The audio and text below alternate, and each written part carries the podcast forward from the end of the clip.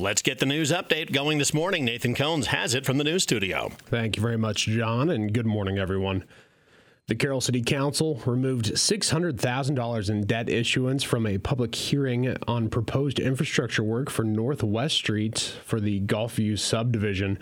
At Monday's council meeting, city leaders were to schedule a public hearing date on a $1.23 million general obligation bond. City Finance Director Laura Schaefer says the debt on this note was initially planned to be split three ways the rec center improvement project, a new fire rescue vehicle, and then that housing project.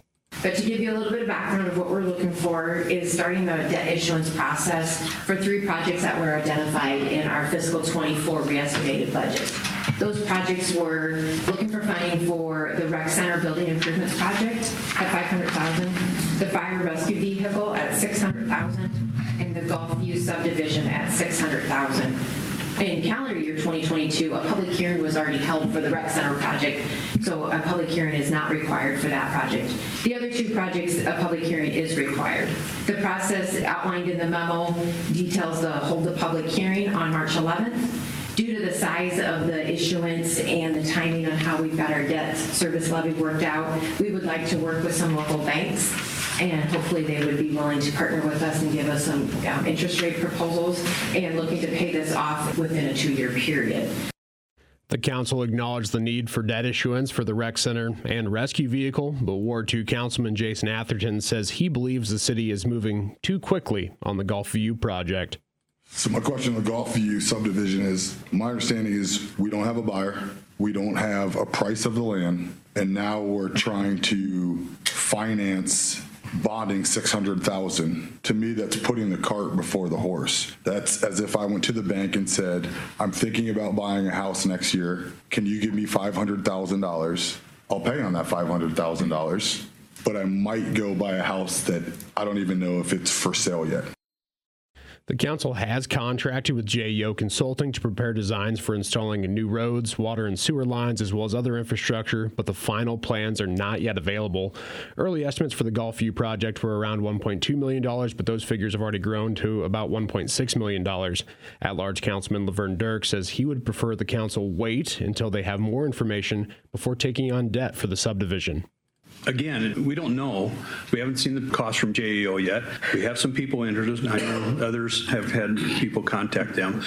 But we can't tell them what we want for it until we get this information. So is there any way, I know we got until May 9th on all this, but what if a buyer doesn't come forward and all that by May 9th? What do we do? You know, are we committed to that 600,000 or City Manager Aaron Kooiker notes the city could still hold the public hearing, but it would not lock them into the debt issuance. He says the $600,000 investment is about more than just the nine lots in the Gulfview subdivision, as that infrastructure will facilitate additional growth down the line. The other part of that is, is if you're setting up something for future development where you're going to the west, to the north, do you put the entire value of that infrastructure on this ground? Because it's really not, because it's putting value in developable ground to the west and to the north into that whole thought process, but then you're making those nine lots pay for that. The council indicated they fully support the project, but they just aren't ready to take on debt without firm construction numbers or a list of people prepared to build on the lots. The council voted unanimously to set a public hearing on the debt issuance without the Gulfview subdivision portion for the March 11th council meeting. They also directed staff to put out a request for proposal to developers and builders who may be interested in purchasing those lots. And the Glidden Ralston and Coon Rapids Bayard Community School Districts have officially named their new shared superintendent position. The districts have appointed Thomas Ritter for the t- leadership role with a two year contract, serving as interim superintendent due to the other finalist removing himself from consideration as well as Ritter's lack of experience in a sharing agreement. Ritter previously served as the superintendent for the Logan Magnolia Community School District, supervising one school and assisting with recruiting, hiring, evaluating, and training staff. A few of the the more significant accomplishments established by Ritter in his time at Logan Magnolia were generating one to one technology for students in the district, organizing a three year old preschool program, as well as overseeing the PASS passage of a $12.4 million bond issue in March of 2022. Ritter says, My family and I are thrilled to be joining the Coon Rapids, Bayard, and Glidden Ralston school districts. Both are well supported by their communities, are in solid financial shape, and most importantly, are dedicated to serving their students and in providing the best education possible. We are looking forward to meeting people, learning more about both districts and the communities, and making this area our new home. Board presidents for both districts, that's Tim Lee from Coon Rapids Bayard and Michael Scholes from Glidden Ralston, shared the following statement. Tom Ritter is eminently qualified to serve as the shared superintendent. Both boards were impressed with his visibility, approachability, and superintendent experience. We are very pleased to have Tom as superintendent for both our districts. Ritter will officially take over leading the Coon Rapids Bayard and Glidden Ralston school districts uh, beginning on July 1st of this year.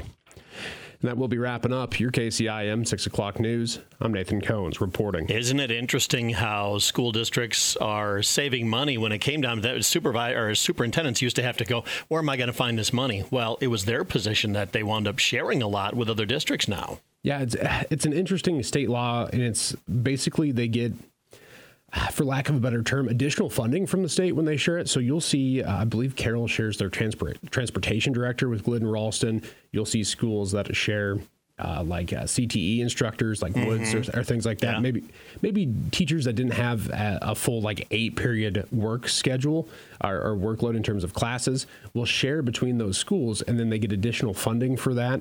Uh, so then it's kind of like additional funding plus each school individually is paying less for the staff. You, I believe Carroll and Kuemper share their, uh, their not I believe I know their their ag teacher uh, that's a good example of that. And there's a yeah. long list of that. But when it comes to superintendents, uh, it's a very interesting job market because mm-hmm. there's not a huge pool of candidates. A lot of superintendents pretty happy where they're at, don't necessarily want to go through the hassle of learning a whole new community and district and staff and culture.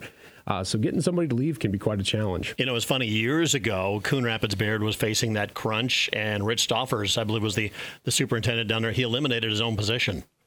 he was the only guy I know who went on and said, "Hey, you're better off if you don't pay my salary." So that's that's why he stepped aside after that point. And I thought, wow, that was that was a, a crazy brave decision of his. That, I mean, that's a commitment to knowing what the district needs. Yeah, and yeah exactly. Is, that's not to say a superintendent doesn't have an important role.